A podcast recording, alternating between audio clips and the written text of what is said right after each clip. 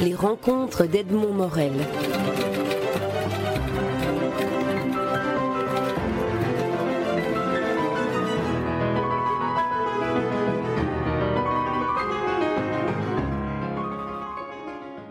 Isabelle Menin, vous publiez aux éditions Jean-Claude Lattès votre premier roman, Les vies extraordinaires d'Eugène. Alors c'est un, c'est un roman qui est euh, un roman sur le deuil. En, deux, en deux lignes, le narrateur est le père d'un petit garçon qui n'a vécu que six jours et il se lance le défi d'écrire les vies d'Eugène, les vies extraordinaires d'Eugène. C'est le prénom de son petit garçon.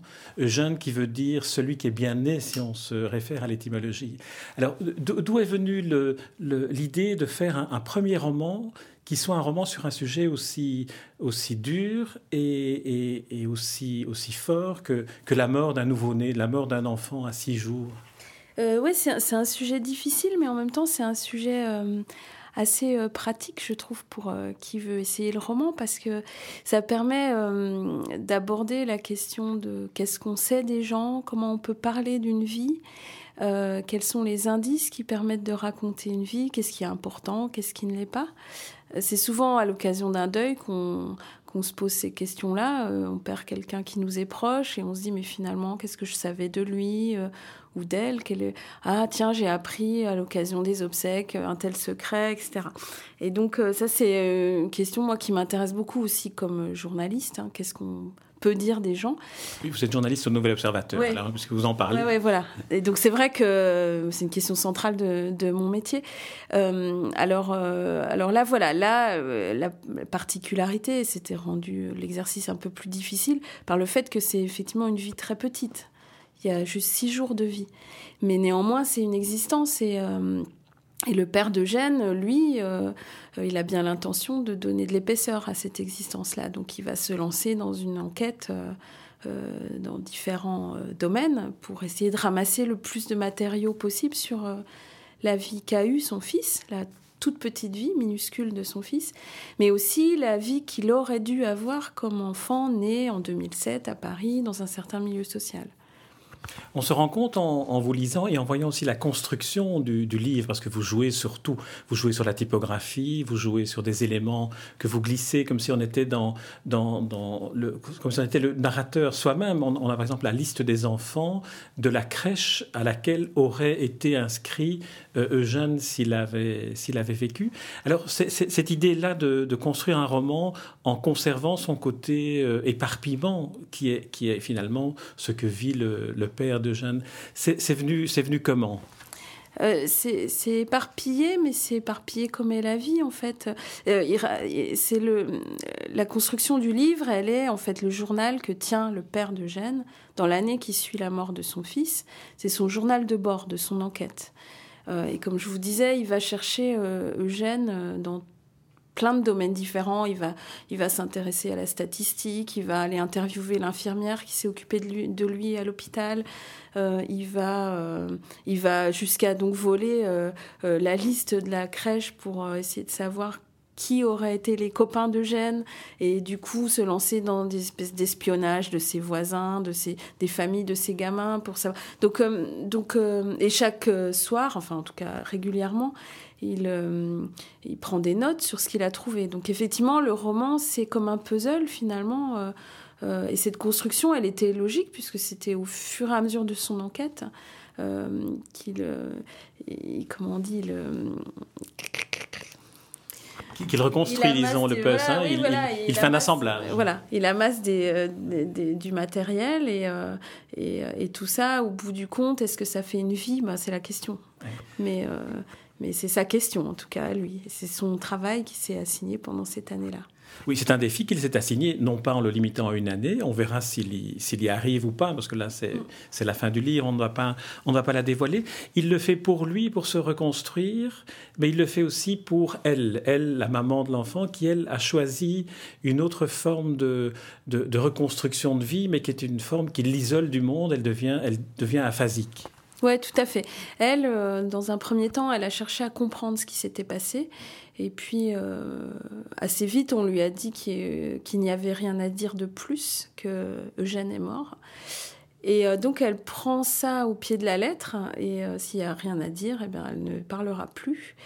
Euh, mais, mais ça n'empêche pas, elle, d'avoir un, dialogue intérieur, ou en tout cas un monologue hyper riche dans lequel elle imagine des vies euh, extraordinaires pour son fils.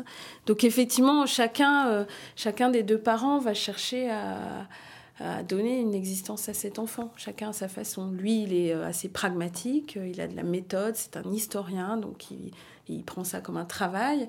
Et elle, elle est euh, dans son monde, dans sa bulle avec, euh, avec ce petit garçon. Oui, d'emblée, de lui.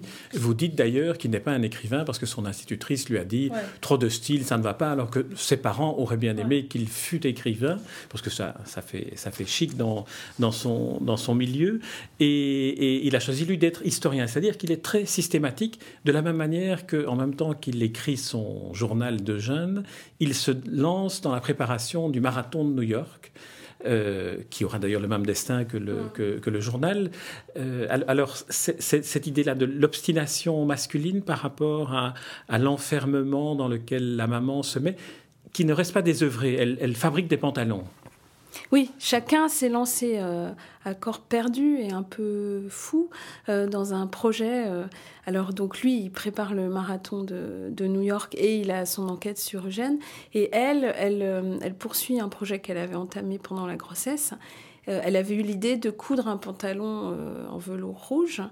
Euh, pour Eugène à chaque âge jusqu'à 18 ans, jusqu'à ses 18 ans. Et, en fait, le fait que, Eugène disparaisse n'arrête pas son projet, au contraire, elle continue et, elle atteint des âges vraiment déraisonnables pour coudre des pantalons. Mais euh, donc euh, voilà, ils sont chacun dans un projet qui finalement les les isole, enfin, c'est-à-dire chacun est dans son projet, mais, euh, mais c'est aussi chacun pour l'autre qui vont faire ça. Et, lui, effectivement, ce que vous disiez, euh, il se lance dans la recherche, à la recherche de gènes pour lui, parce qu'il a besoin de devenir le père de cet enfant même si cet enfant est mort. C'est un peu bizarre, mais c'est comme ça.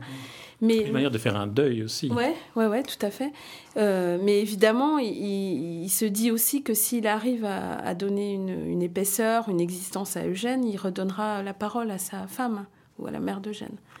Euh, donc voilà, c'est aussi, je crois, un, roman qui parle d'un couple qui traverse une épreuve. Mhm. Est-ce qu'on pourrait aussi, euh, euh, en, entrant davantage peut-être dans le, second degré du roman, dans la, métaphore qu'un roman peut représenter, euh, imaginer que Les vies extraordinaires de jeunes, c'est aussi un roman sur ce qu'est le romanesque, c'est-à-dire inventer une vie à un personnage et comme ici il s'agit d'un enfant mort, c'est-à-dire de quelque chose qui frôle l'indicible, comment donner des mots à quelque chose qui n'est pas nommable euh, vous avez hyper bien résumé le projet du livre. Oui, oui, voilà. C'est donner des mots à l'innommable. C'est aussi un enfant mort, c'est euh, un enfant si petit, mort à l'âge de six jours. C'est aussi comme une page vierge hein, sur laquelle on peut... Euh, tout est possible. À un moment, la mère de Gênes, à la fin du livre, dans une lettre qu'elle lui écrit, elle dit oui, elle peut tout inventer de Gênes. Elle est une mère ultra abusive. Alors là, elle en fait ce qu'elle veut. Euh, et, c'est exactement la position du, de l'écrivain. En tout cas, c'est exactement ce que j'ai vécu quand je l'écrivais, c'est-à-dire euh, maître du monde. On peut faire de nos personnages euh, ce qu'on veut. Et il y a aussi, enfin, je trouve c'est très juste ce que vous disiez, l'imaginaire, la fiction. Ça peut sauver. Enfin, c'est parfois, ça rend la, réalité acceptable. Mmh j'ai mis en quatrième de couverture euh, la phrase euh, euh, qui dit que les vies imaginaires ne sont pas toujours les moins raisonnables. Je trouve qu'elle résume bien le projet parce que effectivement c'est parfois c'est parfois beaucoup plus raisonnable d'imaginer ce qu'aurait dû être la vie d'un la vie que de la vivre. C'est vrai que c'est une des quatrièmes de couverture les plus, les plus laconiques qui soient, mais aussi les plus, les, plus évidentes. Vous avez fait allusion à la, à la lettre que, que la maman euh, écrit à la fin de sa vie. C'est une. Euh, je, je, ne voulais pas en parler, c'est à la fin du livre, mais c'est un, des moments les plus, les plus émouvants du livre. Et on a le sentiment, en le lisant, que vous avez dépouillé toute votre écriture de, de, l'humour que vous y mettez parfois dans, dans, la, dans la patte masculine. Euh, pour entrer à l'essentiel. Est-ce que cette émotion-là, vous, vous l'avez ressentie de quelle manière en l'écrivant? Le moment où j'ai écrit la lettre, je, m'en souviens très bien, je, l'ai écrit très très vite. Et effectivement, c'était pas un moment spécialement rigolo pour moi.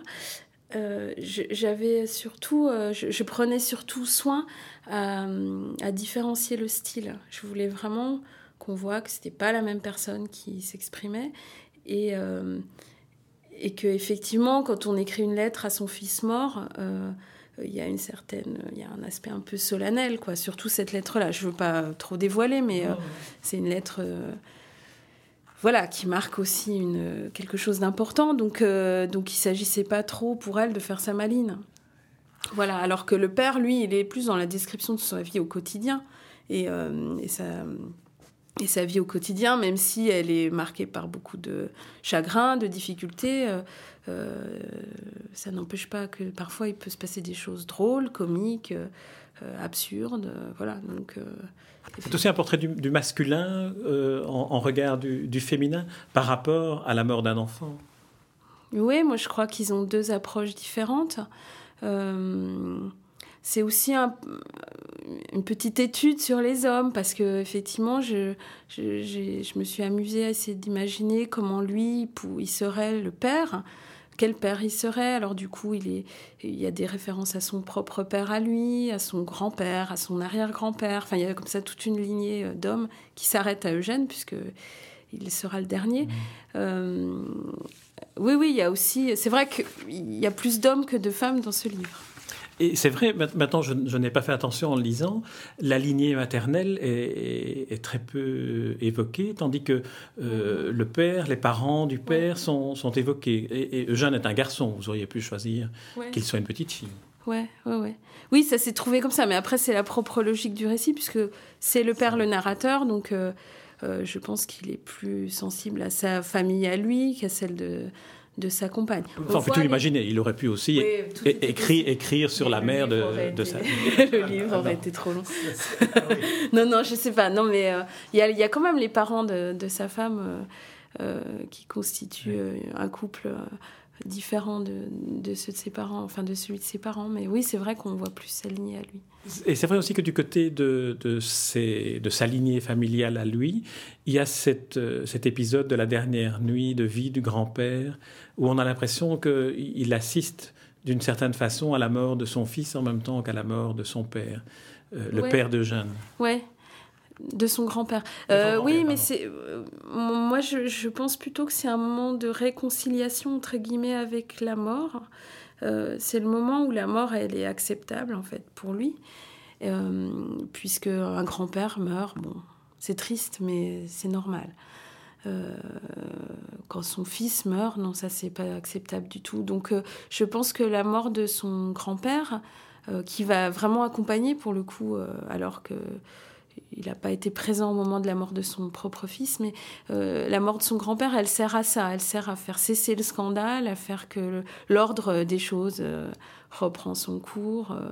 Euh, et donc c'est comme réconciliation. Je ne sais pas si on peut se réconcilier mmh. avec la mort, mais vous voyez, c'est une espèce, ça apporte un peu d'apaisement, paradoxalement. Alors que c'est une autre épreuve pour lui, mais bon, est-ce qu'on pourrait, est-ce qu'on pourrait dire, j'essaye une hypothèse, hein, puis Vous, vous y abondez ou, pas, euh, lorsqu'un, lorsqu'un enfant perd ses parents, on dit qu'il est orphelin. Lorsqu'un parent perd son enfant, il n'y a même pas de mot pour désigner la chose, euh, cette espèce de deuil-là. Est-ce que la mort du grand-père à laquelle il assiste ne pourrait pas être ce qui remplacerait éventuellement ce mot-là? Je ne ben sais pas, c'est vrai, c'est vrai, ce que vous dites, il n'y a pas de mot et... Euh, et d'ailleurs, la mère arrête de parler parce qu'il n'y a pas de mots. Euh, est-ce que vivre la mort de son grand-père, ça, remplace... Euh, ça permet de désigner simplement. Peut-être, peut-être, oui, peut-être. À un moment donné, il dit, euh, le, il meurt. La description de la mort de, du grand-père, on se dit que le petit prématuré a dû s'éteindre comme ça. Oui, oui, c'est dans le même cadre, un hôpital avec beaucoup de machines. Euh, etc. La différence là, notable, c'est que le grand-père a toute sa famille autour de lui, alors que Jeanne est mort tout seul avec euh, juste une, infirmière et un médecin. Euh, mais oui, oui, c'est peut-être ça, c'est peut-être effectivement... en tout cas, il y a un lien entre les deux événements. Alors on a parlé du, premier degré de l'histoire, puis on a exploré quelques seconds degrés. Alors maintenant, j'aimerais, si vous voulez bien, pendant en quelques, quelques instants, qu'on, évoque la, manière dont, vous écrivez concrètement. Parce que vous êtes journaliste, donc vous êtes une habituée de, l'écriture. Euh, j'ai lu un ou deux articles de vous en préparant l'interview. Euh, ce sont des faits de société auxquels vous vous attachez. Donc c'est, aussi une manière de raconter le, le réel, le quotidien. Alors est-ce qu'il d'une certaine manière, l'écriture euh, euh, journalistique nourrit l'écriture du, romancier et, de quelle manière, si c'est le cas? Euh, Par la frustration. le journaliste qui aime écrire, il est tout le temps frustré. C'est toujours trop long ces articles, il faut toujours les rendre trop tôt. non, je, plaisante, hein, mais l'écriture du roman est elle est beaucoup plus. Enfin, pour moi, elle a été vraiment jubilatoire au sens où j'ai ressenti une grande liberté. Euh, non pas que quand j'écris pour le journal, euh, on me censure, ou, hein, mais euh, pas du tout. C'est pas, pas de cette liberté-là qu'il s'agit. Non, non, voilà. mais, mais la liberté à la fois d'inventer ce que je raconte et ne pas dépendre des événements et des faits, et puis la liberté de pouvoir le faire quand je veux, à l'heure que je veux, sur la longueur que je veux. Euh, voilà. Après, euh, je, crois qu'il y a quand même des choses qui... Enfin, les choses sont poreuses, évidemment. C'est la même personne qui fait les deux choses. Donc, euh, voilà, je crois qu'on voit que je suis journaliste parce que dans ce livre, il y a en arrière-fond, il y a un certain nombre d'événements de l'actualité qui se passaient au moment même où se déroule l'histoire. Et pour moi, c'est important. C'est pas important pour l'histoire, mais pour moi, c'était important qu'il y ait un cadre réaliste et vrai. Pour, l'histoire aussi, parce que c'est fait de, petites touches comme ça, où on, se rend compte qu'on est dans une époque donnée et que euh, cette narration-là n'aurait pas eu lieu dans un, dans un autre monde. Voilà. Ouais, moi j'aime bien, euh, enfin je suis un peu obsessionnelle en fait même de ça, de, une espèce de rigueur. Donc ça va jusqu'aux euh, programmes télé qui sont rigoureusement exacts. Bon voilà. mais après évidemment, non, sur le style, pour être plus sérieux, je crois quand même que je débute en littérature, donc j'ai juste effleuré, mais, mais, euh, mais c'est un travail très différent quand même. L'écriture, euh, voilà.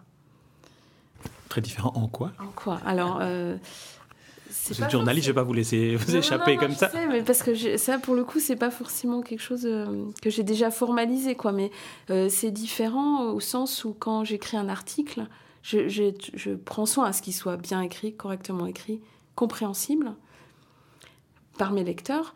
Euh, mais bon, ce qui compte, c'est d'abord ce que je raconte.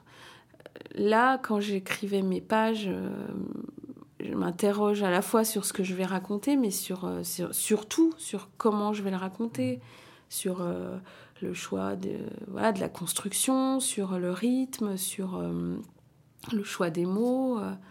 voilà, j'avais pas du tout l'angoisse de la page blanche parce que ça, je pense qu'un journaliste ne l'a pas. J'ai l'habitude d'écrire, c'est pas, je ne pense pas que chaque ligne que je produis est sacrée, mais, mais c'est vrai que, que je, bah, si on a un peu de prétention à faire de la littérature, c'est le style qui est prédominant, donc j'ai essayé de m'appliquer de ce point de vue-là. Voilà, en tout cas de trouver ma voix à moi, quoi, ma façon d'écrire. Isabelle Monin, je vous remercie pour, euh, pour cette interview et puis surtout pour ce premier roman euh, qui, je l'espère, je me le souhaite et je le souhaite aux auditeurs, sera suivi de beaucoup d'autres parce qu'il y a vraiment une plume, une vraie plume romanesque. Il y a infiniment d'émotions. Euh, je pense que tous ceux qui, ont, qui, qui, veulent comprendre ou qui ont traversé ce qu'est le, le, deuil d'un enfant doivent lire Les vies extraordinaires de Jeanne, qui est un, qui est un très très grand, très très grand roman, une très belle invention d'une vie et cet Eugène est vraiment bien né, comme son étymologie le, dit. Isabelle Monin, je rappelle le, titre du livre, Les, vies extraordinaires d'Eugène. C'est un roman paru chez Jean-Claude Lattès. Merci. Les rencontres d'Edmond Morel.